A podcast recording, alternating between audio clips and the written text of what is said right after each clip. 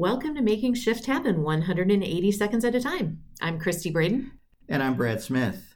This is our 20th episode of Making Shift Happen. When we started this podcast, we knew we were novices at the medium and that we're entering into a crowded field of podcasters vying for listener mind share. But we started anyway to get a viable product out there to start making a difference, even to a small audience. We've learned along the way, we've made some course corrections, and we continually seek feedback from our listeners and those who aren't listening to us. In short, we've adopted a concept that we talk about all the time with clients safe to try.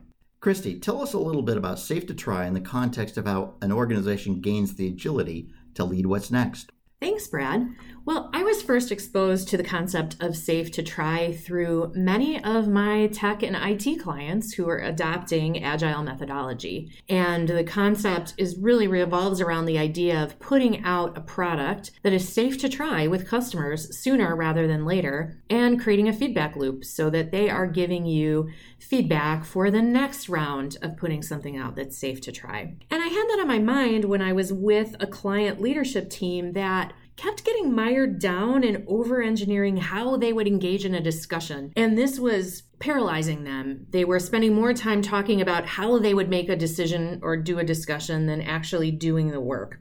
And I decided to introduce Safe to Try to them. It was magical. It gave them a way to remind themselves that a leadership team meeting is actually exactly the setting where they should be introducing Safe to Try concepts. They adopted the language immediately and they used it to pull themselves out of building the perfect interaction or building the perfect process and moving forward with something that was good enough. And then later with this same team, I was able to up the ante by introducing the concept of safe to try if. I was noticing that many members of that team you know we're spending a lot more time critiquing or offering alternate solutions rather than building on the solutions that were introduced. So i had them uh, try a very strict exercise where one team member brought forward a proposal and asked the team after walking through the proposal is it safe to try? And the team could respond in one of two ways.